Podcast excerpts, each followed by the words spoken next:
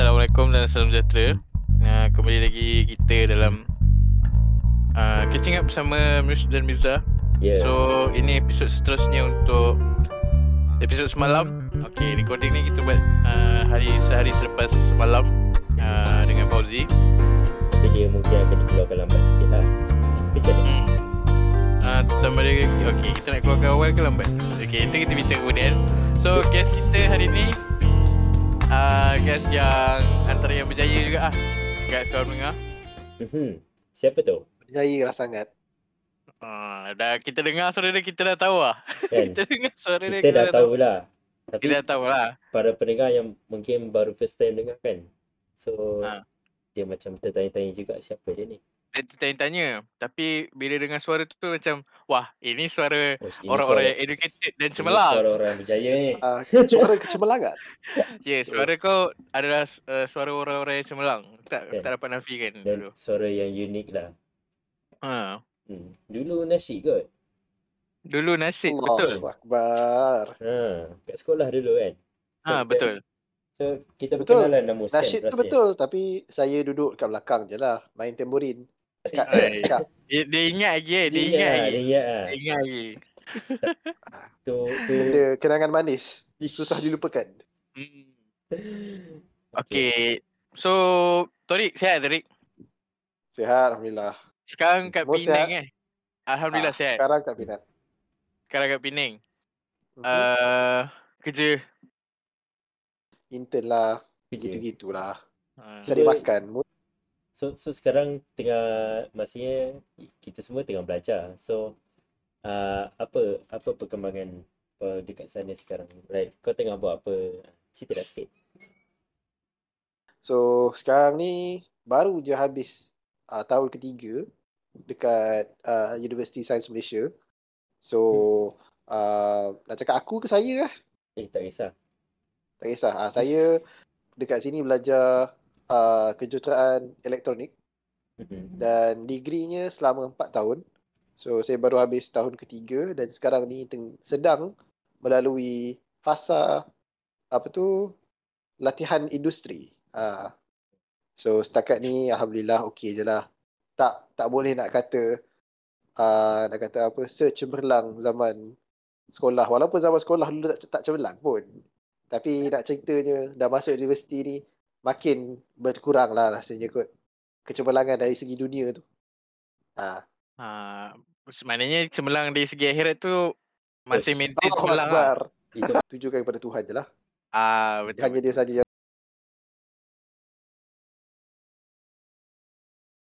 aku, aku kan mus apa?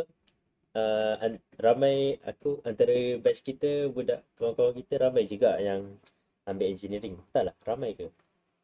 Ramai juga. Ah, Maksudnya dua orang je ramai. Tiga. Uh, dua tiga. Adalah beberapa orang Tak. kan. Ramai lah tu tiga kan daripada 50 orang. Ramai? Ha. Ah, so, so macam selalu juga dengan korang pergi intern tu kira korang panggil latihan industri kan. So Betul. waktu latihan industri tu korang akan buat apa sebenarnya macam kalau macam uh, course biasa kan macam kawan-kawan kita ada yang bila dia buat intern je dia akan jadi macam uh, apa orang panggil tu kerani buat kerja kerani so macam korang buat kerja kerani juga ke time intern Ah, itulah misconception tentang internship ni. Ramai orang ingatkan internship ni kena jadi bawa kopi lah, sapu sampah lah, semua tu salah bukan.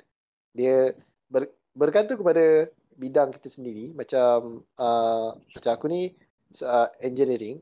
So bidang aku ada setengah kawan aku yang intern kena design circuit. Ada setengah yang kalau bukan uh, electronic engineering, contoh macam ada kawan aku civil engineering, uh, kejuruteraan awam dia kena pergi dekat kawasan construction lepas tu tengok keadaan tanah sebagainya. Tapi macam aku sebab aku electronic engineering kan so kerja aku adalah berkaitan dengan quality. Quality of barang-barang company tu lah. Dan kena monitor um, keluar masuk bilangan um, bilangan lot dalam satu hari dan contohlah macam specifically apa aku kena buat adalah to automate kan benda tu lah. Ha, tapi tu nak cerita panjang lagi lah. So basically um, kalau waktu kita belajar tu sangat dah kuat, dalam kita internship ni barulah kita tak dapat tahu apa jenis-jenis niche yang ada dalam engineering ni setiap setiap satu kita punya bidang. Hmm. Yelah sebab macam kalau kita orang yang cikgu praktik memang kita orang panggil praktikal lah macam bukan intern pun. Hmm. And then dalam Sama lah tu. praktikal tu kita orang macam memang macam macam korang jugalah tak buat kerja kerani lah cuma kita akan buat kerja mengajar apa semua tu kan so uh, dalam latihan industri korang akan macam korang akan disuruh untuk aplikasikan apa yang korang belajar macam tu kan Betul betul. Mhm. Macam contohlah, dia tak adalah aplikasi, aplikasi sangat, tapi lebih kepada apa yang kita belajar tu, walaupun Hmm. kita, apa yang kita guna, apa yang akan digunakan dalam alam kerja, sangatlah lain. Contoh macam aku belajar programming dalam uh, language C atau C++. Tapi waktu sampai kat sini, kena pakai Python pula. Kena pakai benda lain. So, walaupun benda kita belajar tu tak sama, tapi dia ada kaitan dia lah. So, Oh, itulah dia. Sebab kita hidup ni kan kena sentiasa belajar. ush, betul Nampak? Wow. Nampak tak kata-kata daripada bekas pelajar cemerlang kat sekolah. Ah, tak, tak cemerlang. Kecemerlangan ni relatif sebenarnya. ha. Ah, dia bila dia sebut pasal kecemerlangan ni relatif kan, Miza. Itu, betul itulah itu tajuk kita ni Ha, dia, dia macam, macam tahu macam je ada apa kita benda nak ada topik ni. yang menarik lah kita nak bincangkan. ha. Ah, Okey, Miza Miza ada apa-apa tadi kata ada topik tu cuba cerita sikit. Ah kan. Okay, so uh, topik hari ni kita nak santai je kan. So salah satu juga kita nak tengok jugalah macam dari kacamata seorang yang cemerlang. So apa makna kecemerlangan ataupun kejayaan lah bagi dia. Betul lah macam Torik kata tadi. Ke kecemerlangan tu relatif ataupun Hmm. hmm. bahasa pasar dia subjektif lah. Kan orang selalu dengar subjektif lah. Kalau relatif ni macam sains kan. Gitu. Aku pun tak tahu sangat. Okay. So bila orang kata kejayaan tu subjektif, jadi sebelum kita bincangkan nanti, uh, kita nak tahu macam Torik sendiri kan, macam kau sendiri kan. Selama ni kau pandang kecemerlangan tu macam mana? Ha, itu yang kita nak tahu. So, bagi aku lah. Zaman SPM dulu bagi aku cemerlang ni satu benda je. Lagi banyak A. Waktu zaman-zaman Hmm. sekolah menengah dulu. Biasalah tu. Sebab waktu zaman tu kita tak uh, kita tak keluar lagi daripada daripada kita punya apa kita punya shell iaitu sekolah. So kita tak tahu luar ni ada apa. So waktu tu memang aku fikir okay nak dapat A banyak supaya boleh dapatkan uh, apa tu beasiswa supaya nanti dah masuk universiti senang. Itu bagi aku kecemerlangan waktu tu. Tapi bila dah sampai dekat uh, universiti, aku dapat rasa lah. Macam kebanyakan orang bila sampai universiti, dia akan cakap pointer tak penting. Itu semua tipu. Bagi aku lah. Itu semua tipu. Macam pointer tu penting. Jangan jangan ada jangan kalau siapa yang cakap pointer tak penting, tu pointer dia rendah. Ah, bukan nak hina tapi benda betul. Ya marah. Ah, Jom, bukan eh. nak marah, tapi benda Ah, betul. kau kau kerja kau nak marah je kan? Kau sampai Allah kau nak marah kan? Bukan marah, bukan marah, tapi benda betul. Okay. Ha. Jadi Betul. antara benda yang aku paling tak suka dengar. Pointer tak penting. Padahal penting sebenarnya. Tak, tapi back on to the topic. Kecemerlangan ni relatif sebab apa tau? Contohlah macam aku. Bagi aku, sekarang ni pointer aku uh, dalam 3.7. So mungkin ada ramai yang kata, oh bagusnya pointer tu. Tapi ada Oh, setengah bagus ni bagi aku, pointer tu. Ah, Salah seorang. macam tu lah. Tapi bagi aku, pointer tu macam tak adalah uh, the best I can do. Sebab kita sendiri boleh nilai diri kita. Banyak mana kita boleh buat. Hmm. Macam contohlah, aku tak boleh nak cakap aku boleh lari 100 meter dalam masa 12 saat. Ush. Tipu lah. Ni- Paling-paling aku nak ambil 15 saat. ush. Tak macam mus kan. Ya, 100 meter tu 10 saat jadi lah. Betul. Dia So kita kita diri sendiri boleh nilai diri kita macam mana. Sebab itulah dia relatif. So walaupun bagi seseorang tu 3.5 tu adalah dia dah kira cemerlang. Tapi ada setengah orang walaupun dia dapat 3.7 dia sedih sebab dia tahu dia boleh pergi lebih lagi. So bukan nak cakap aku sedih, aku okey je dengan pointer aku sekarang. J- jangan Tapi sedih, itulah Rik. cerita dia. Okay. Ah tak sedih jangan risau. Okay. Kalau So, kalau Bagi aku antara uh, macam cara-cara kita nak meningkatkan kecemerlangan diri kita instead of kita tengok uh, kita tengok diri kita sebagai dah cukup kita sentiasa fikir, how can I do better? How can I be better? How can I achieve more? Itulah cerita dia. Ha. Hmm. Ya Miza, apa tadi? Kalau kalau mus pula macam macam mana dengan mus? Apa maksud kejayaan atau kecemerlangan tu bagi mus? Ah. aku Dia, dia sama ke atau berbeza? dia ada sama sikit Ada sama tapi sikit. ada beza lah mesti ada beza takkanlah tak Hmm. ada takkanlah tak ada perbezaan kan sebab tu kita sembang ah tapi aku nak uh, nak cakap ah yang 100 meter 10 saat tu dia Torik memang saja nak maki aku lah kat dalam podcast ni. Ah, Cari peluang. eh. cari peluang. Dia memang sekecil peluang. Aku sekecil peluang kan dia Oh. ni. Dia Ah, dia discreet je cerita eh Torik kan. So uh, pasal kejayaan eh untuk sekolah macam Torik cakap kita ada dalam shelter sekolah tu so dan aku tak dapat nafikan bahawa kita dibesarkan oleh bapa dan guru kita untuk kejar A tu. So Dibesarkan.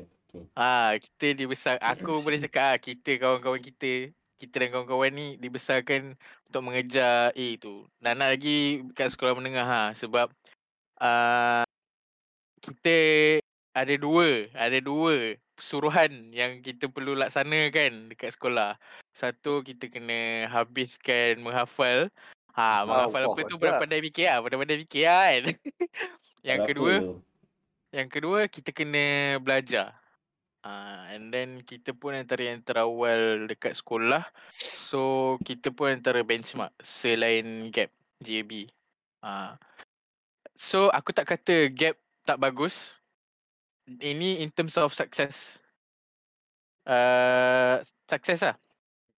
Aku tak kata gap tak bagus sebab sekarang sekarang 22 dia orang 23 dah ada yang berjaya. As in berjaya apa? Berjaya dah boleh hidup sendiri, dah ada life, dah ada dah kahwin, dah banyak Dah benda hidup stabil. yang ah dah hidup stabil.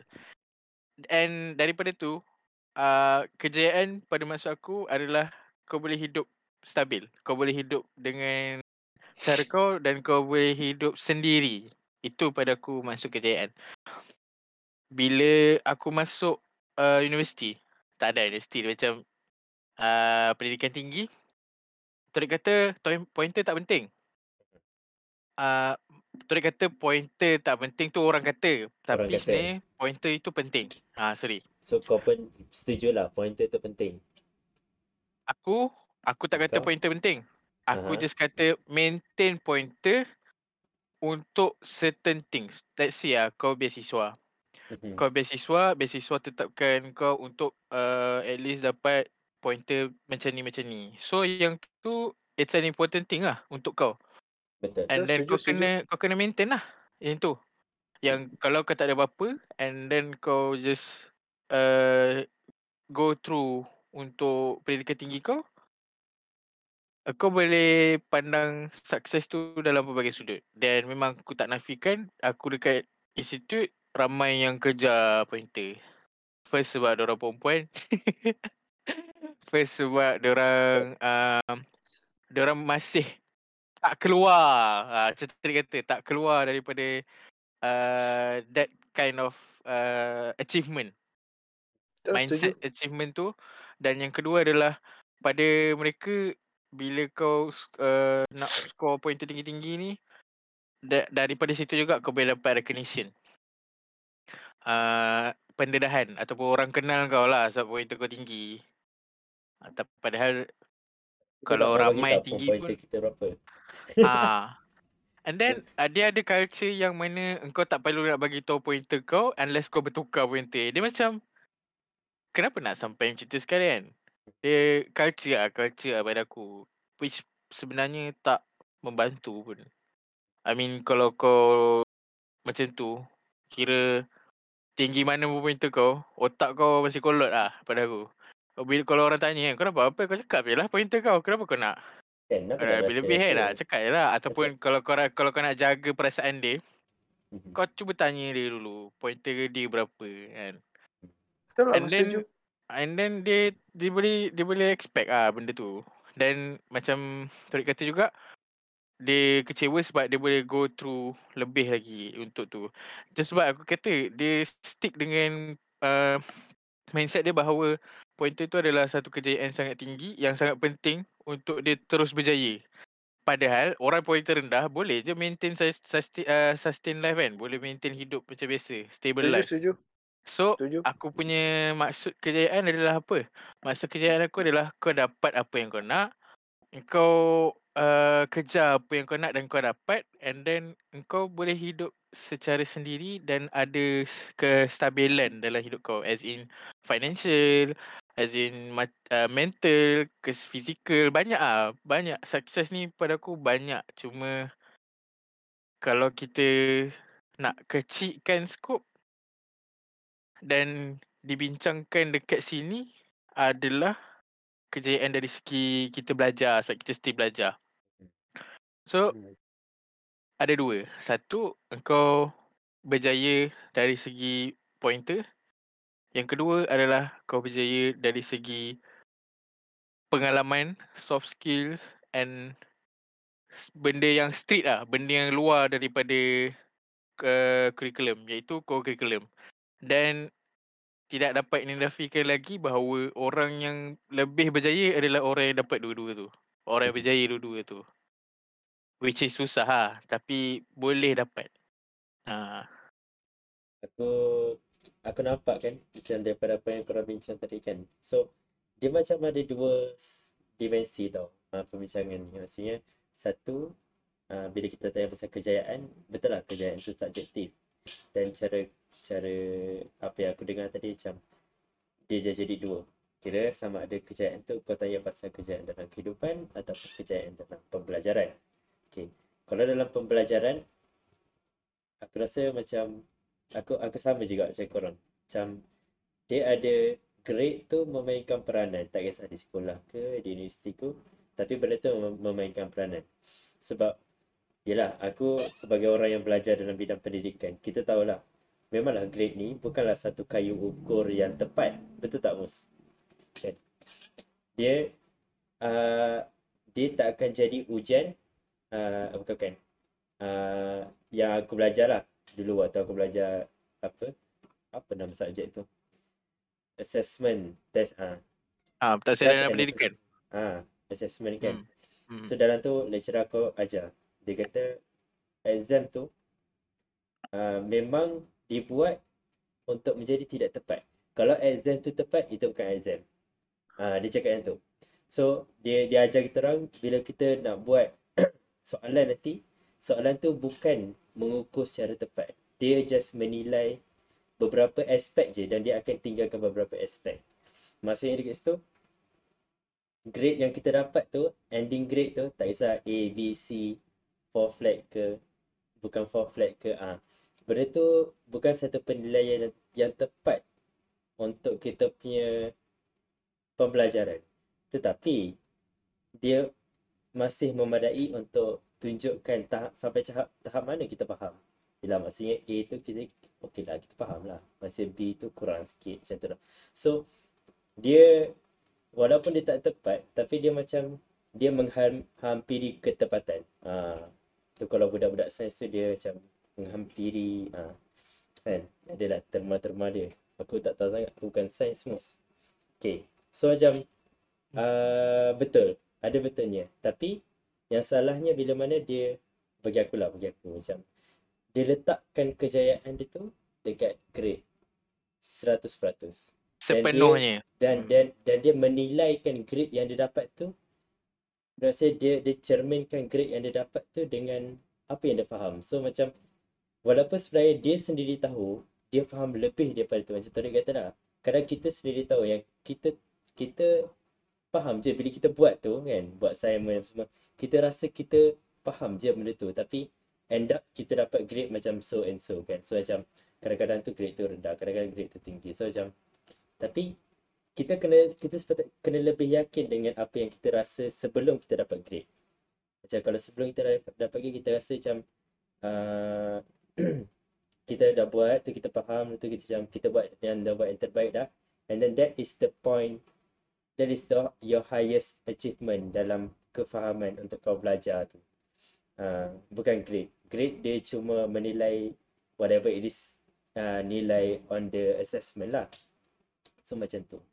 So uh, kita ah uh, ya yeah, mas aku sama tadi. Bila ada orang letakkan 100% nilai dia dekat nilai grade, itu menjadikan budak tu kebanyakan pelajar yang sekarang ni Stress lah. stres.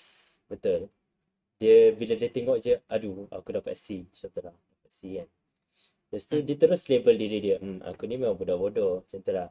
Contoh, contoh. Budak kelas belakang. Kita tak ada, Aku macam pernah nampak situasi you. kita tak ada Aku kelas macam belakang. pernah nampak situasi you dekat sekolah dulu. Ada eh? Okay. Ada. Kan. Jangan Tak sebut, nak jangan aku sebut. siapa eh. Tak nak. Tapi ni ni ni kefa macam benda ni aku realise lama lah. And then uh, aku sangat-sangat tak faham bila bila ada orang cakap macam tu. Sama dia cakap, oh kau budak A, kau pandai kan. Kau budak C, kau bodoh. Macam tu contoh lah. Kau budak Hmm. fail, baik tak payah masuk sekolah tu. Tak payah masuk kelas pun tak apa. Kan.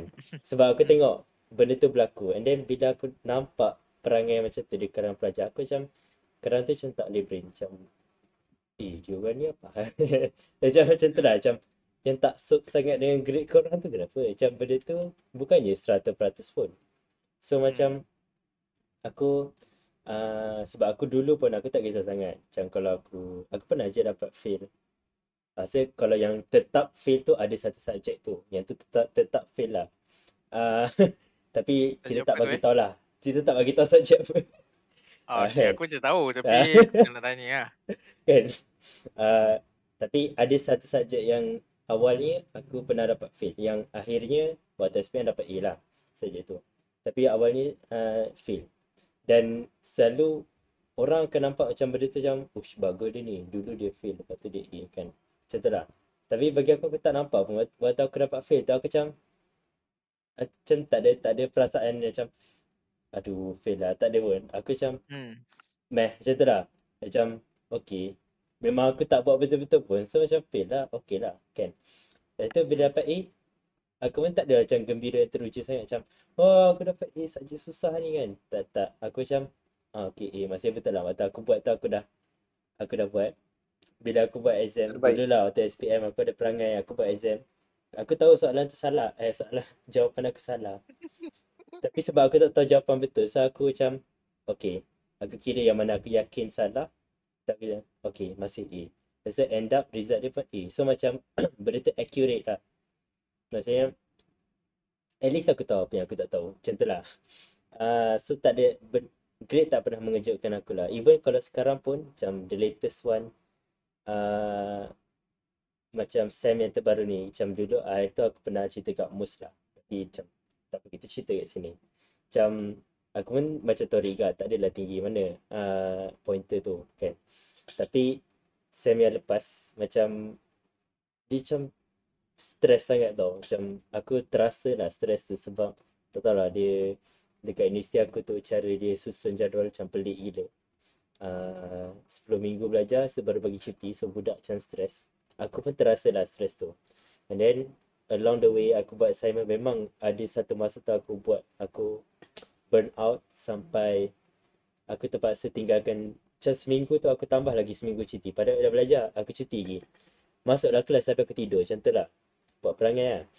So ah. buat-buat assignment assignment pun cincai-cincai. Habis habis je sem tu macam result tak keluar lagi tapi aku cakap dah dengan diri aku result akan turun. Aku cakap yang tu dah result akan turun. Sebab aku dapat rasa daripada effort yang aku buat dan daripada quality assignment yang aku buat time tu aku rasa macam ish banyak betul masalah. Tapi aku salahkan stres lah. Aku tak salahkan diri sendiri. Online kan siapa je tak stres so bila dapat result so as expected lah. Macam okay menurun tapi aku tak ada rasa macam duka cita ke macam apa tapi, tapi aku nampak kawan-kawan aku yang lain yang sebelum ni dia memang hidup dengan expectation. So macam bila dia dapat satu yang sangat rendah banyak lah. Macam kalau mus belajar kan tak tahu lah mus belajar ke tak tapi kalau orang yang belajar psikologi dia belajar stage of grieving kan. The first one Ah, is um, apa? Denying ah denial. So macam ramai lah kawan-kawan aku especially yang budak yang top scorer. Dia macam deny banyak benda. Dia start deny uh, lecturer tak pandai tanda. Dia, dia banyak lah. Dia sampai ah dia sampai dia punya outburst tu sampai dia attack uh, lecturer tu. Dia combine force tau macam ramai lah kawan-kawan aku. Aku macam tak nak pun. Aku macam sebab aku tahu apa yang aku buat dan aku tahu kalau markah rendah dan lah markah dia kan. Tapi kawan-kawan aku macam dia ramai yang mungkin disebabkan stres juga so dia orang tak boleh terima. And then bila dah keluar result nampaklah reaksi masing-masing macam ada je yang uh, yang redor tu ada ada yang macam macam kesal juga macam sedih juga macam macam dia orang kata this is the lowest that I've ever get macam tu lah. Macam drama lah. Tapi bagi aku untuk result aku memang aku dah expect rendah uh, last semester. But what I didn't expect is dia tak serendah yang aku rasa, rasakan. So dia lagi tinggi. Which is dia meletak macam aku dapat satu perasaan kejayaan. Aku berjaya mengharungi sesuatu benda yang sangat stres. Lepas tu buat walaupun aku buat kerja cincai tapi aku berjaya juga dapatkan this kind of grade for that semester. So macam the the the the the feel of fulfillment tau. And at that time aku rasa macam sangat fulfill. As in the way aku survive the semester and whatever that I get macam rasa macam okay aku sangat uh, beruntung lah. And then dia dia meletakkan azam yang baru untuk aku okay next sem no more like this macam however stressful it is aku kena cari cara untuk overcome it sebab uh, last semester aku dah buktikan yang aku boleh overcome something as that stressful. So the next one I I I should do better. Uh, so macam bagi aku as long as I can do better at anything that I want, macam ni kalau academic lah especially, then that will be a success uh, for me. Tapi uh, macam ada lagi satu jenis kejayaan yang korang ceritakan macam Mus lah ceritakan kejayaan dalam kehidupan kan? So macam bagi aku kejayaan dalam kehidupan ni banyak. Kau nak kahwin kau nak beli kereta beli rumah kan? Semua tu kejayaan. Setiap jalan ataupun apa apa-apa yang kita letak dalam hidup kita objektif kita letak dalam hidup kita itu je kejayaan kan? Katakanlah aku as long as aku dapat satu hari aku dapat menjadi cikgu. Ah tu salah satu objektif aku.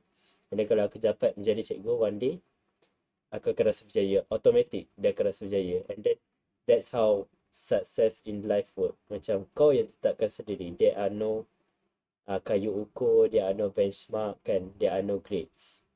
So you decide and then when you attempt to do it and then kau dapat kau capai apa benda yang kau buat tu kau yang tentukan juga sendiri sama ada kau rasa benda tu berjaya atau tak uh, so dekat situlah yang kita katakan kejayaan tu subjektif. So, berdasarkan yang tadi tu, okay, kalau tadi Torik dah ceritakan kejayaan dia dalam akademik, yang kita faham, corak dia, pola dia sama. Macam Mus pun kita nampak ada kesamaan dalam corak corak dia kalau dalam akademik tu. So, kalau kau lah Torik kan, dalam kehidupan lah, luar daripada pembelajaran, apa yang kau nak capai sebenarnya?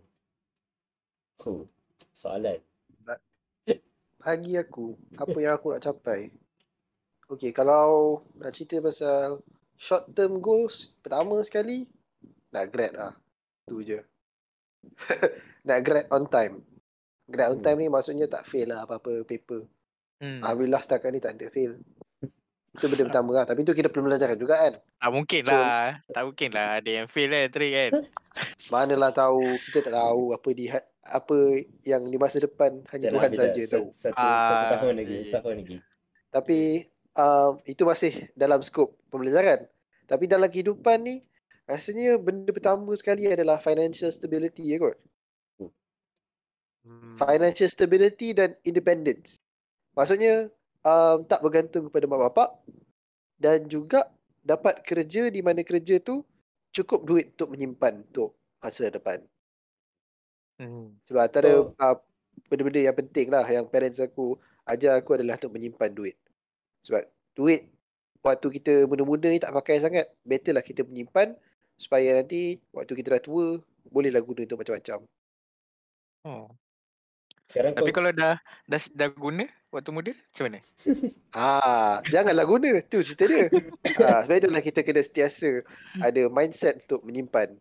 Ada lebih je simpan dalam tabung haji. Oh. Ah. haji eh. Okay. Ta- Sekarang kau ada kerja tak, Torik? Selain daripada Ah, intern sekarang lah. ni- Selain daripada intern. Selain daripada intern tak ada lagi lah kerja. Ah, tak ada lagi sebab nak ko- konon je lah nak fokus dalam Ah, universiti. okay, okay, faham. Tapi lebih kepada sebab bila start dah kerja, sebab Mhm. ni aku tengok kat abang aku lah. Macam dah start kerja, tak ada masa dah kita nak ber, apa tu, ber uh, rehat-rehat, bersenang-senang. So, buat lagi, buat masa lagi setahun lebih ni, ah time ni lah aku nak rasa untuk uh, relax sikit. Relax, sebelum masuk alam bekerja. Ha. Ada macam aku dah tanya Mus juga tapi nanti mungkin, Mus boleh kongsikan lagi sekali lah. Tapi aku nak tanya Torik dulu macam lepas kerja kan. Okay. Mhm.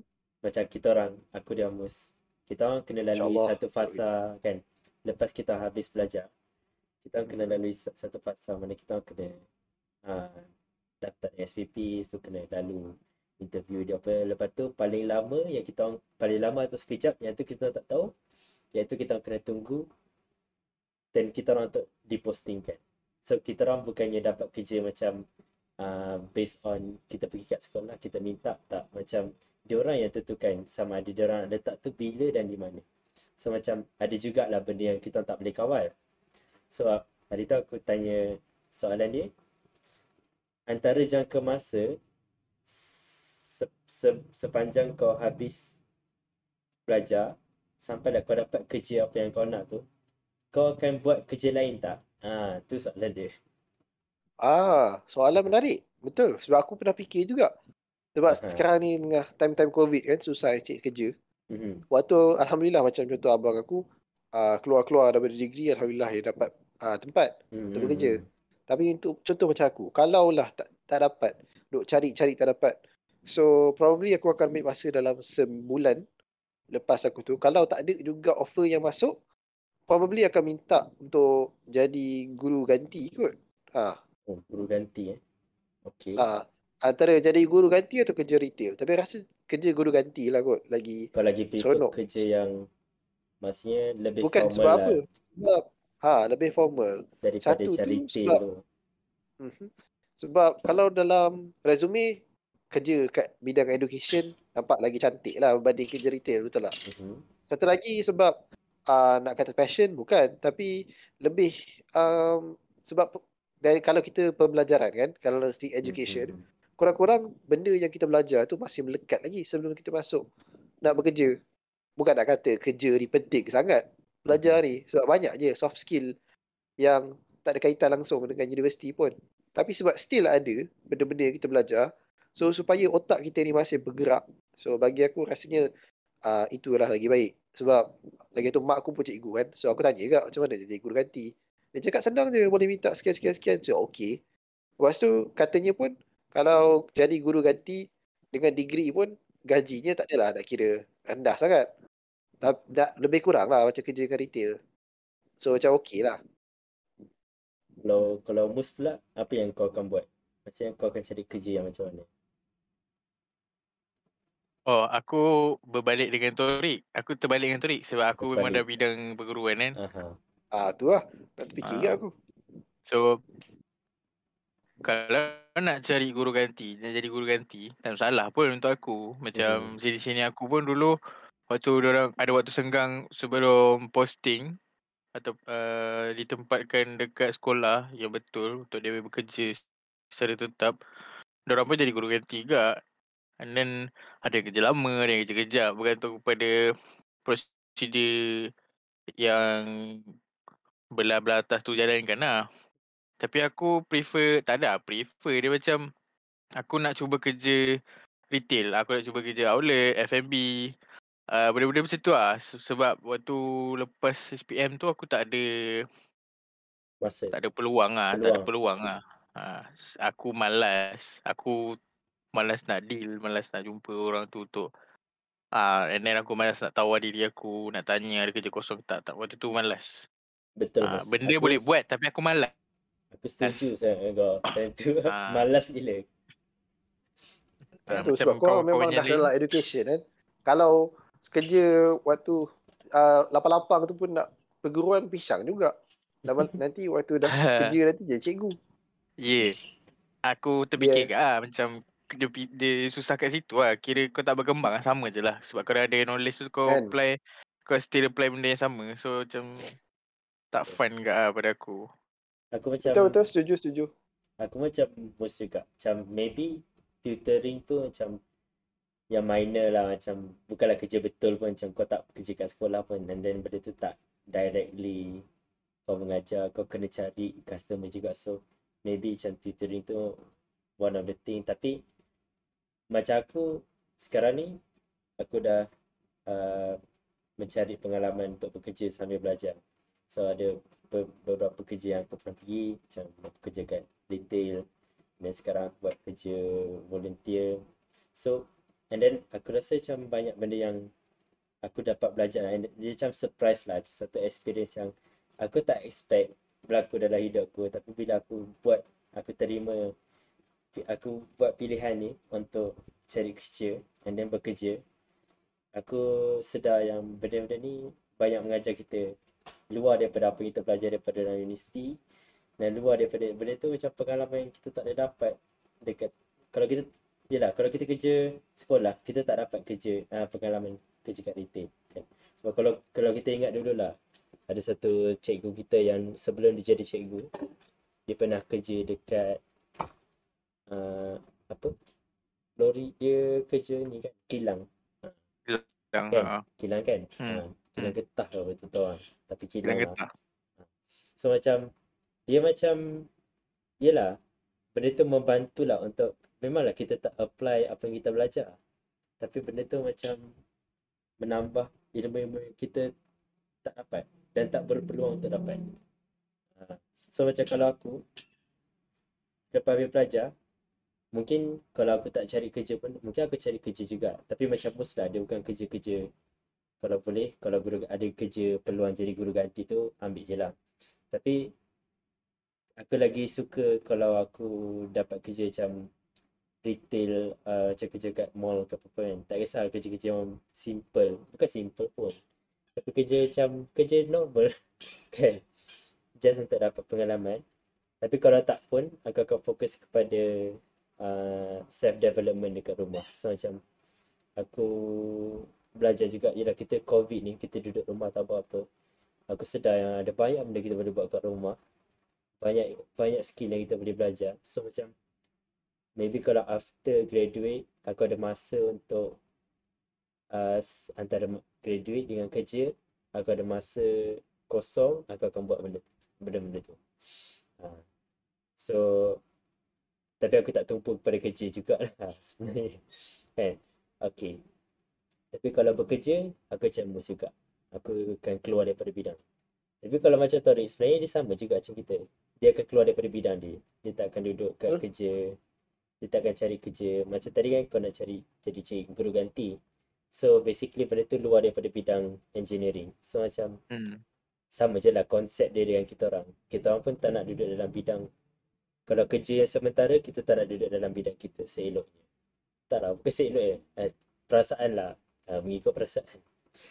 Sebab dia rasa macam, okay, kalau aku kerja sementara ni, aku kerja benda yang aku akan kerja nanti, macam uh, macam Best lah. wasted, macam wasted. Ah, ya betul. Sebab nanti bila kerja buat juga benda tu. So, macam Ah, uh, so macam apa function ni kan. So, uh, macam tu lah. Dia ada pemikiran macam tu. So itulah sedikit sebanyak kan. Aku rasa uh, tu berkaitan dengan kerja kalau, sel- kalau selepas dah habis belajar. hmm. So sekarang selain daripada kerja kita ada kerjaan-kerjaan yang lain. Betul tak? Ha, Betul. Banyak ah. Aku pun boleh kata macam tu kita ada kejayaan masa pendek, kita ada kejayaan masa panjang. Cuma Betul. orang tu lah yang tentukan itu sama ada benda tu kejayaan ke tak. Kadang-kadang ada orang grad tapi dia tak kisah pun benda tu kejayaan untuk untuk dia sedangkan dia boleh jadikan itu sebagai satu kejayaan untuk dia. So- Cuma uh, orang yang macam mana kita kata orang ni dia pelbagai jenis kan ada yang Hmm, expect hmm, hmm. tinggi so dia rasa macam degree is not is not benda yang dia nak so dia nak dia, dan dia sebenarnya nak lebih lagi macam PhD benda benda tu dia dia buat orang bosan lah macam bisa cakap wasted lah dia tak ada life lah kau kau nampak kau nampak macam kau ni Ta- Tapi aku pun nak ikut PhD. Memang lah Orang Tapi cakap. orang ni Orang ni dia Dia memang target PhD terus Target PhD Grad PhD Ah, tu baru kejayaan ha, tu tak tahu lah. ah, Ada orang lah macam tu. Tak tahu lah salah. Mungkin itu pilihan dia. Dia kan? tak salah Dia tak Mhm. salah. Cuma kau bosan orang lah. Kau ni orang yang bosan lah Boleh kata macam tu lah. Ah, Okay. Macam ad- Macam ada orang dulu So- kan. Ke- Ada orang dulu Aku cerita terus lah. Aku cerita terus Siapa Alang-alang tu, dia ada kan. Alang-alang dia ada. Aku cerita terus lah. Orang tu dulu Oi. Kerja dia Kerja dia belajar. Pagi petang siang malam belajar Datang awal on time. Lepas tu Banyak lah Rutin dia stick lah. Aku tengok ni Bosan je dia ni Tapi Tapi Benda tu Membuahkan hasil Betul. Ah, Maksudnya Tak, tak. Pada dia In my defense. Dia- In my Okay. defense. Waktu zaman tu. Ada bunyi eh Waktu Ada zaman tu. bunyi Okay. ah, waktu zaman tu. Aku suka belajar. Ah, Ah, itu je. Itu itu itu sebab Ah. itulah maksud aku. Sekarang tak Maksud suka dah. aku, Sekarang tak suka dah. Ah, maksud aku, maksud aku adalah aku pandang dia macam tu. Ah, Sebab time tu, life time aku, tu. life aku lain. Benda yang Mhm. aku nak kejar lain. Aku suka fun-fun dulu. Lepas tu tengok Ariza aku, Ariza aku Fun, rendah, fun aku juga nangis. lah. Aku nangis. tak Ah. fun lah. Tapi Torik dia, dia kata dia suka belajar satu. Mhm. And then kalau ni lah ni bila dah lepas aku lama tak jumpa kawan-kawan kan aku tengok aku aku ingat balik perangai seseorang aku ingat perangai dia ni aku macam okay dia dia dia ni orang yang kata work hard dan then dia dapat the result ah Mhm. orang yang orang yang paling dekat lah kalau orang tanya macam mana kita nak kerja keras lah ah aku cakap Torik tu eh Betul. Keras lah sangat. Ya, kau tak nampak tadi. Kau tak nampak kau keras. Waktu tu. Kau tak nampak kau Oh. kerja keras. Tak- Bukan bukan tak Macam nampak orang, keras. Orang eh. lain tengok. Ah, namp- kalau keras yang tu lain. Itu- lain. Itu eksplisit. Nama- Yang tu dah nama keras. Tapi uh, dari sudut kejayaan tu kan. Uh, maksud aku kejayaan ni dia dia berjaya untuk kejar apa dia nak. Dia suka belajar macam tu. And then uh, waktu dia dapat result buruk dia terus down. Itu kita tak tahu lah atas circumstances apa. Cuma aku boleh cakap yang bila dia dia kejar apa yang dia minat, dia mengejar sesuatu dan dia tak dapat tu memang memang kita boleh bagi dia ruang untuk dia rasa down. So uh, itu adalah satu kejayaan yang tinggi lah yang aku satu kejayaan yang nyata yang aku boleh nampak daripada seorang kawan. Ah, ini dari sudut belajar. Kalau dari sudut lain banyak macam gap ah, gap banyak ah aku boleh kata. Contoh dia tak nak sebut nama lah tapi aku respect lah dia sebab dia dah ada life, dia dah banyak benda lah, dia dah ada stable life lah. Ah, Itu. Dan aku pun cakap macam tadi kejayaan pada aku adalah bila kau boleh hidup dengan stabil dan cara kau nak dapat tu banyak lah, financial dengan apa dah tadi Tori kata ah, dua benda tu which is independence ah. Dua benda tu yang mana menentukan engkau dah tak ada percaya but kau dah boleh survive dalam hidup. Sebab benda tu yang end up semua orang akan mengejar benda tu. Ha. So so kalau kalau bagi korang lah kan. Okay.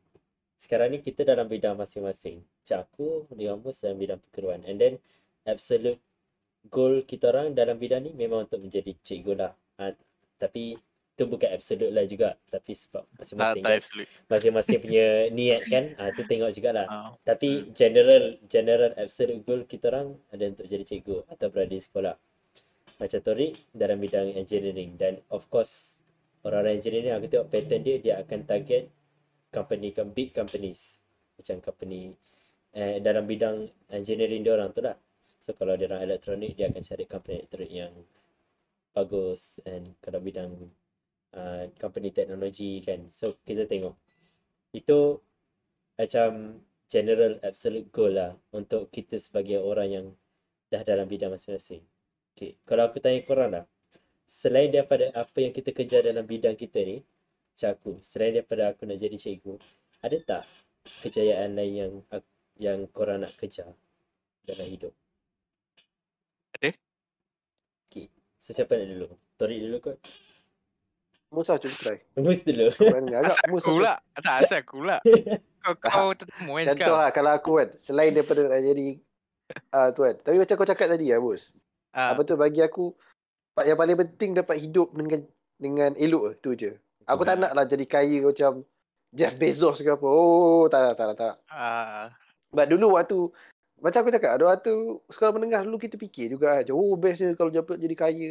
Tapi bila dah sampai universiti kan Kau dapat tahu bahawa macam Kau usaha banyak mana pun Nak jadi Jeff Bezos Elon Musk Bukan senang yeah. weh So ah, Last-last kali After dah dapat kerja dalam bidang aku Kalau dapat kerja dalam bidang aku lah Hmm. Yang penting Dah ada cukup duit untuk bagi Kalau ada anak dan isteri mak- Isteri bagi mereka makan dah ada keluarga dapat dapat hidup dengan keluarga dengan aman dapat save duit supaya nanti kalau ada emergency macam parents sakit ke apa boleh bayar hmm. dan dapat bayar duit dapat bayar hutang-hutang macam duit rumah duit kereta on time dan yang paling penting antara paling penting dapat pergi haji ha. Ha, ha. so dapat dapat buat semua benda-benda macam tu pun bagi aku dah berjaya dalam hidup aku so macam kalau aku mati dalam umur 60 pun aku dah cakap okay I've done everything in my life it's okay I can go Oh, Kau Bagi tak aku ada lah. macam personal checklist ke bucket list ke yang kau nak try? bucket list Ah.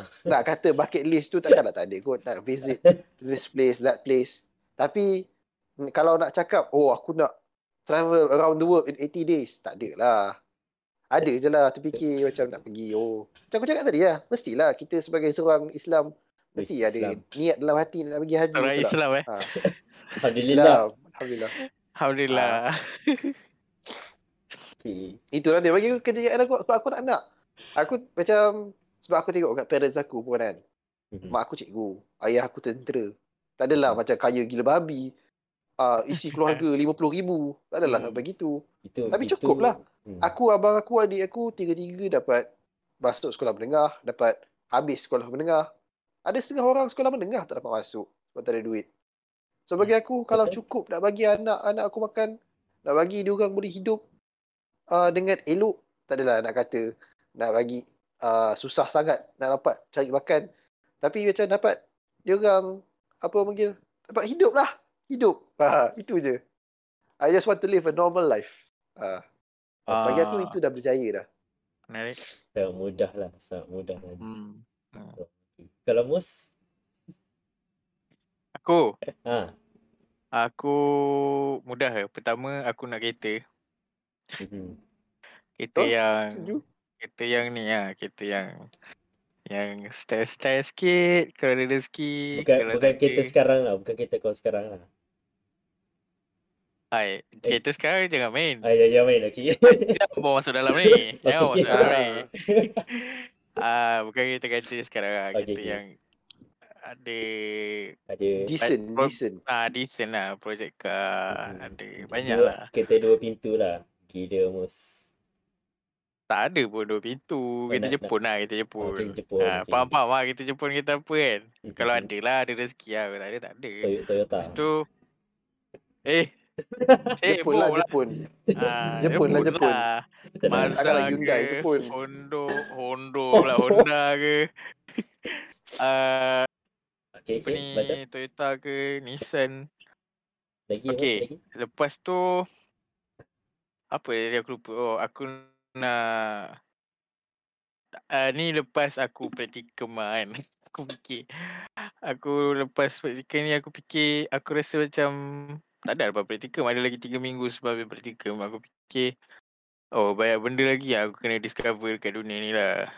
Macam eh, eh maksud aku discover ni belajar lah. Aku baru realise yang aku ni suka belajar. Ha. Nampak? Kau, Nampak? kau, kau jadi Nampak? tori Ah, waktu apa dia? sekolah. Kau jadi Aku jadi tori Kau waktu cakap. sekolah. Betul. Gitu. Aku dah cakap benda tu tadi. Nampak? Tori dah nampak benda tu daripada dia kau Sekolah. dengar. Aku pun nampak benda ni hari ni. Mhm. So beza lah. Aku fikir macam banyak lagi benda yang aku kena belajar dan aku nak belajar. Con- uh, contohnya aku nak belajar memasak. Yang kedua uh, aku nak belajar benda-benda yang melibatkan rumah lah, perumahan. Contohnya uh, bertukang, skill bertukang, memasak and then membersih. Kau ingat membersih tak ada tak ada skill eh? Ada skill kot. Kau je Betul, main. betul. Lepas tu ada skill uh, aku ingat aku nak belajar menjahit tapi itulah aku tak tak tahu lah bila aku boleh cabur start belajar benda tu and then Boleh boleh dengan aku mus. Aku nak boleh aku pun boleh aku pun ingat nak belajar kau belajar, sebenarnya. kan? Lepas tu lah. ah, lepas tu banyak lagi lah banyak lagi lah and then last kali uh, rumah lah. Mhm. Uh, rumah is a is a shelter. Is a bus. Dia.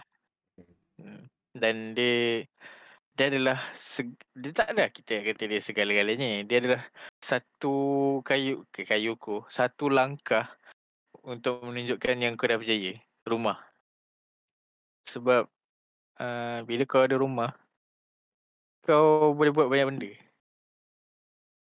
Aha. uh, maksud aku banyak benda apa? Maksud aku banyak benda adalah dari start daripada kau beli rumah sendiri. Kau dah kau dah boleh tahu dah kau nak apa. Kau nak fulfill apa yang, yang ada dalam kepala kau. And then daripada tu masuk start design. Lepas masuk design masuk pula barang-barang. Lepas masuk barang-barang masuk pula banyak lah. Sampailah kau dah ada rumah tu sendiri. Oh, pada aku kita ada satu kejayaan terbesar, tak ada terbesar antara kejayaan terbesar untuk Lagi-lagi kalau rumah tu kita yang banyak Ya. banyak renovate ataupun buat sendiri tu tak? Ah, ya. Yeah. Belajar buat oi, belajar buat rumah tu pun kalau aku boleh belajar, aku nak belajar. Cuma Kan? Tapi tak tak ada tak ada tak ada ruang. peluang nak nak jadi architecture. Ah, tak ada tak ada ruang dan peluang lah. Kita boleh kata kalau rezeki sampai kita belajar. Kalau tak ada tak Hmm. belajar. Ha. Lepas tu uh, apa ya tadi aku nak cakap? Ya, sampailah kita dah design rumah tu. Kita dah ada rumah tu dekat depan mata kita. So macam itu adalah satu, antara satu kejayaan terbesar lah untuk kita. Dan lagi seorang lelaki lah. Satu itu satu kejayaan terbesar. And then kalau perempuan dia ada rumah sendiri. Oh, itu lagi besar weh. Itu Kan? lagi besar. Aku boleh kata dia dia dah lah perempuan ni dia ada rumah yang dia nak. Ha, as in banyak banyak cara lah. Contoh tiba-tiba dia kata dia nak kondo je. Nak okey lah kondo. Dia nak kata dia nak dia nak rumah flat je. Okey lah flat je. Itu maknanya dia dah itu kejayaan untuk dia lah Mhm. pada aku. Dan aku aku nak rumah. As in rumah apa tu aku tak bayang lagi tapi at least ada benda yang uh, benda yang sport. Benda yang ada kau boleh buat uh, physical activity dekat dalam rumah. Contohnya aku Gym nak lah. ada Gila ada gym. gym. Ah, aku nak ada sebab gym boleh buat. Gym boleh buat dekat dalam rumah. Aku nak ada cik tiba-tiba kan banyak benda pula aku cerita. Kau nak aku kau nak ada buat kau nak buat velodrome dalam rumah tak boleh. Ah, so gym je Ah, lah. Ah, gym je lah. Satu lagi ni lah basket basket punya court lah. Tak ada small court lah untuk untuk training tu je. Aku nak yang tu je sebenarnya. Tapi this is just uh, impian lah. Kita kita nak dapat tu tengok pada hasil kita. Kita nak dapat tu bukan hasil eh hasil. Kita punya kita keras kita lepas tu kita punya uh, kita punya relevance kita punya realistic realistic punya pemikiran lepas tu kita punya uh, tengok banyak benda sampailah ke tahap rezeki. Ada rezeki ada ada Mhm. tak, tak ada rezeki tak ada. Ha macam tu. So tiga tu je lah aku yang aku rasa antara benda yang aku paling nak capai for the moment. Oh ada lagi satu. ada lagi satu. Satu lagi Kalau aku jadi cikgu, Aha, aku jadi cikgu yang tak ada cikgu yang laid back kan. But aku just nak jadi cikgu yang boleh bagi Friendly. sesuatu kat budak. Itu je. Ins- inspira- inspirational. Inspiration. Gitu. Tapi sebab sebab aku kata macam ni sebab okay, aku tak nak memburukkan institusi cikgu. Aku just nak burukkan individu yang ada dalam institusi perguruan. Mhm. Ah, sebab dia orang bila diorang kerja kan, dia kau tak kau tak hasil lah. Ah, aku cakap benda ni lagi. Kau tak kau tak bekerja sebab kau bekerja tau. Kau Mhm. tak uh, cari peluang banyak and then kita pun tak dapat nafikan lah bahawa banyak kerja cikgu yang tidak perlu dibuat dia buat contohnya uh, kerja kerani and then Mhm. sistem benda bodoh semua tu ah ya habis lah bahaya cakap sini aku dah lah Dia, aku dia dah kalau buka KPM kalau buka education ni lama. Ah, ah, so tak kan? lah so aku aku filter sikit. Aha.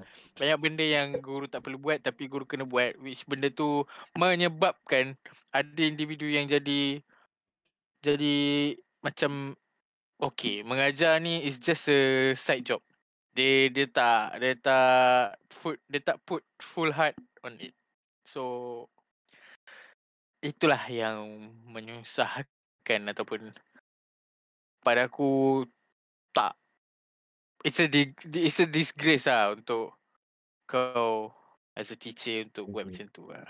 Kau tak nak budak, kau just nak mengajar. Kau tak nak budak kau faham apa yang kau ngajar. Sebab nak buat budak faham, it takes a lot of time and effort tau. Mhm. Tapi disebabkan benda-benda tu menyebabkan engkau tak boleh buat benda tu and then ada orang yang rasa tak kisah pun pasal benda tu. Tapi gaji masuk weh. Ya. Yeah. Kan? Gaji masuk kadang-kadang aku terfikir ke aku rasa takut tau bila aku masuk dalam uh, apa bidang perguruan ni. Takut aku tak boleh catch up kalau aku kerja tu nanti. Tak boleh catch up dengan keadaan tu. And then aku dapat duit aku berfikir. Ha, dia tak nak kita dapat duit kita berfikir tau. Sebab bila kita dapat duit kita berfikir ni maknanya nampaklah kau tak buat kerja. Kita kita nak kita dapat duit as in okay aku dah aku dah kerja keras aku dah hasil and then ini aku dapat so aku this is worse for me ah aku nak yang macam tu Ah, and then kalau aku dapat benda tu almost all the time and forever, aku rasa dah cukup berjaya lah untuk aku. Ha, itu je lah. Tak nak cakap banyak-banyak. Nanti bahaya, bahaya. Sama-sama. Eh, kalau nak buka topik pendidikan saja tu dia kena buat satu sesi baru. Ah, Dia dua, kan? dua episod lah. Dua episod episod. lah. Berepisod. okay. So aku aku pun rasa macam uh, nampak lah so dekat s- daripada apa yang uh, Tori cakap, Tori kongsikan dan uh, Mus kongsikan korang punya life goals tu macam your your idea of uh, success atau kejayaan tu nampak there are differences, ada perbezaan and then itu yang men- menunjukkan kejayaan tu subjektif atau relatif. Oh, kembali kepada topik kan. kan? Kalau macam aku sendiri, uh, mungkin macam Mus, aku tak tahu lah. Dia tiba-tiba je, kan. Sebelum ni aku tak pernah pada perasaan nak uh, kereta. Rumah tu ada. Aku ada terbayang nak rumah yang not only livable but comfortable for me and my family. Kan. Aku I'm not living in a mediocre punya setting. Macam aku ada hajat macam tu lah. Then tapi recently tak tahulah dia datang dari mana. Aku ada juga macam tu. Aku nak satu kereta ni yang aku dah target dah. tu aku aku tengok harga kereta tu agak macam impossible juga lah nak dapat. Bra- uh, So- kita apa ya? Kereta apa? So, Hmm. Aku tengok kereta, aku tengok harga dia, alamak. Kan? Lepas tu aku tengok harga, aku positif lagi. Okay, boleh ni kalau aku kumpul duit. Lepas tu aku check, aku check gaji cikgu, aku darab terus 12. Lepas tu aku Oh, tolak, betul lah tanya tu. Oh, dah tahu eh. Bisa, uh, dah Ah, tahu eh. aku tolak. gaji cikgu. ah, aku tolak dengan apa, berapa banyak aku nak simpan kan. So, ending berapa banyak aku boleh dapat kan.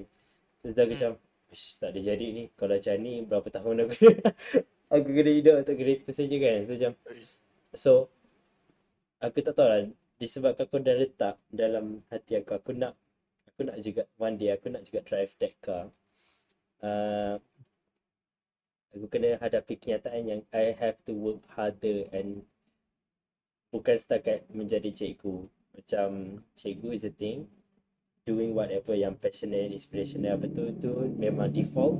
Memang aku kena capai benda tu. But then again, for my own satisfaction dalam life, untuk ada that car, aku Hmm. kena cari duit lebih daripada apa yang aku dapat daripada menjadi cikgu. Cari duit Kita tak apa tu eh? Kita apa tu eh? Ha. Nak tahu ke? Ha. dia dia start dengan A lah. Audi lah. Oh, bukan, bukan, bukan, bukan. Oh. Apa lagi? Takkan Azia. Azia, Azia, Azia. Azia, Azia cikgu boleh. Oi. Ada lah. Kereta tu start dengan A. Dia punya initial dia AM. Oh, itu. MG. Initial dia AM. Kan. Oh, pandai-pandai lah. Ah, tu tarik Oh. tahu dah. Tadi sama ke tadi? Aku tak dapat tu. Ha, nanti nanti kat belakang kita. Ah, okay, okay, okay. okay. Okay. So macam, but besides that, maybe my my projection of in my aku punya kejayaan dekat masa depan is a bit different lah daripada Tori and uh, most kan because I put another thing in my life which is one goal that I am trying to achieve sepanjang aku dalam be- benda ni selari dalam hidup aku dan dalam pembelajaran aku which is to somehow make a better education system lah uh, nationally Ah. nationwide nanti agak besar lah and then I don't know Okay. Aku tak tahu macam mana aku nak capai benda tu and I don't know whether if I will do atau aku akan achieve that thing. But aku just letak je dulu that success. Sebab aku rasa macam right now academic aku boleh capai. Tak kisahlah tinggi rendah ke but I can live with that. And then financial pun aku dah ada idea dah macam how to be financially stable and then how to conduct my life and then about living and dengan ada keluarga semua. So semua tu is aku dah figure out. But one thing that aku belum lagi faham betul-betul is that on how to change whatever the current situation that we are living right now lah. So macam so aku letak je dulu. If one day the change happen uh, and I aku yang capai benda tu I would feel macam sangat-sangat berjaya lah at that time so tak tahulah itu masa depan so daripada apa perbincangan ini aku rasa dah masa pun dah panjang juga agak panjang juga kan topik pun Hmm. tapi banyak pengisian dia Banyak. Ha. Kita boleh kata kejayaan ni satu benda yang sangat besar and then yes. subjektif dan mungkin uh, yang mendengar pun kejayaan dia lain lah. Memang confirm lain Betul. lah. Dan apa yang dikejar pun lain. Ada sama dan semestinya ada yang lain. Ha, macam tu. Dan aku, aku ni macam aku cakap tadi tu, itu pun still sikit lah. Aha, Aku tak boleh cakap banyak-banyak sebab aku ni kepala gila sikit. Kadang-kadang benda benda benda tiba-tiba fikir benda tu akan jadi satu impian dan satu kejayaan yang aku nak akan kejar. Ha, ha, so ke- kejayaan ni pun bukan akan fix. Ha, dia boleh berubah-ubah, dia boleh uh, kau macam tiba-tiba datang Ah macam aku. And then kejayaan ni pun adalah satu benda yang kau kena appreciate. Kau Appreciate. kena celebrate. celebrate Sebab ada perkara-perkara kecil yang berlaku dalam hidup kau, small things, benda tu pun adalah satu kejayaan. Sama ada dia baik ataupun dia buruk. Ha, kau, kau tak boleh kata uh, benda yang baik je tu semua kejayaan. Benda yang happykan kau je tu semua kejayaan. Tak. Sometimes benda yang buruk tu pun dia dia bukan dia boleh jadi kejayaan ataupun dia boleh jadi dan kebanyakannya dia jadi pemangkin kepada kau punya next uh, goal. Musan yang bagus Mus. Ah Torik so ada kata-kata terakhir daripada Ah, Torik? tamu kita Hmm, bagi aku, mus dah cukup merumuskan apa yang aku nak cakap tadi. ah Aku pun okay. okay. juga. Ah maknanya betul lah tu uh, kejayaan tu satu benda yang terlalu detail. Tak dah Mhm. terlalu detail as in benda benda setiap benda boleh jadi satu kejayaan. Kau bunuh orang pun boleh jadi Hmm. kejayaan untuk kau. Oh. Ha. Betul. Tapi Cekuat pula betul. sebab tu, sebab tu aku cakap ah terkejut kan. Tapi itulah uh, persepsi kejayaan untuk setiap Mhm. manusia. Lain-lain. Lain-lain. Ha. So untuk kita orang yang dan yang kita tahu ni pun kita boleh katalah benda yang mingle antara kita itu bila kita sembang pasal kejayaan pun dia macam dekat-dekat tapi ada beza ada beza dia. Tapi kebanyakannya berdekatan lah dan Lebih kurang. boleh dikejar sama-sama. Ha. InsyaAllah. So, hopefully yang mendengar, lagi-lagi yang mendengar sampai sini, sampai saat ni untuk episod kali ni, uh, korang dapat, tak ada lah dapat pengajaran ke apa pun. Itu korang sendiri buat lah. Tapi, Ha. we just, uh, macam biasa, thank you for listening. Kan? Hmm. Yes. Kemudian aku pun nak pendengar. cakapkan aku pun nak cakap terima kasih dekat guest Tori Mhm. Sazali kerana setelah Sudi. uh, sudi untuk spend time dengan kita. Sepatutnya Mhm. sekarang dia dah lights off. Betul. Ah, ini ini cerita lain. Cerita Ini cerita lama lagi. Oh, oh, sekarang dah tak lights off lah. Ah, tak ada dah lah. Alhamdulillah. Sebab Alhamdulillah. sebab benda tu kekal tau. Benda tu kekal tau. Dekat belakang kau kita maki benda tu. Kau mesti tahu kan. So, Tori, uh, thank you lah. Aku cakap thank you lagi sekali untuk masa yang kau berikan and then aku sangat menghargai kau punya kehadiran untuk episod ni Yes. and para pendengar pun aku nak cakap terima kasih sebab dengar sampai sini. Uh, ada apa lagi? Tadi tak dapat cakap dekat Ada apa lagi kan Tarik? Ada. pendengar-pendengar tak Ada. ada. Eh? Oh, Alright. Okay. Apa, Baik. kalau uh, Tapi- ada apa-apa komen ataupun feedback ataupun ada benda nak bagi tahu bolehlah uh, Lepas ni terus lah, kat dekat baca-baca. IG, ada kat detail, ada kat caption and then terima kasih. Ciao and peace. Ciao. Bye semua. Assalamualaikum.